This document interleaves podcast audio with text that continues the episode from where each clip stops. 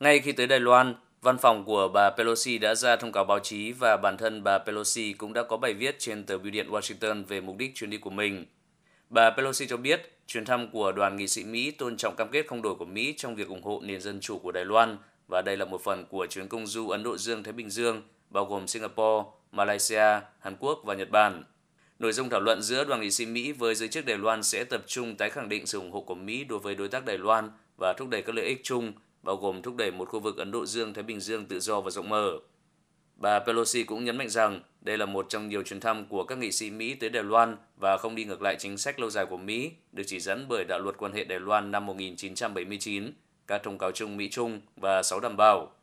Phát biểu về báo giới ngày 2 tháng 8, phát ngôn viên Hội đồng An ninh Quốc gia Mỹ John Kirby nhấn mạnh rằng chuyến thăm của bà Pelosi hoàn toàn phù hợp với chính sách một Trung Quốc của Mỹ. Chúng tôi đã nói rõ ràng không gì thay đổi trong chính sách một Trung Quốc của Mỹ, vốn được chỉ dẫn bởi đạo luật quan hệ Đài Loan, ba thông cáo chung Mỹ-Trung và sáu đảm bảo. Chúng tôi phản đối mọi nỗ lực đơn phương nhằm thay đổi hiện trạng từ cả hai phía, và chúng tôi không ủng hộ độc lập của Đài Loan.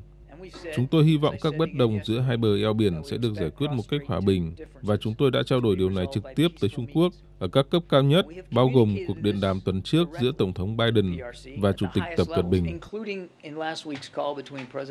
Cùng ngày, một nhóm 26 thượng nghị sĩ Cộng hòa, bao gồm nhiều tiếng nói từng chỉ trích bà Pelosi, đã ra tuyên bố chung ủng hộ chuyến thăm Đài Loan của bà Pelosi. Các thượng nghị sĩ này, bao gồm lãnh đạo thiểu số tại Thượng viện Mitch McConnell, nhấn mạnh rằng chuyến thăm của bà Pelosi phù hợp với chính sách một Trung Quốc của Mỹ và hơn bao giờ hết, Mỹ cam kết đối với mọi yếu tố của đạo luật quan hệ Đài Loan.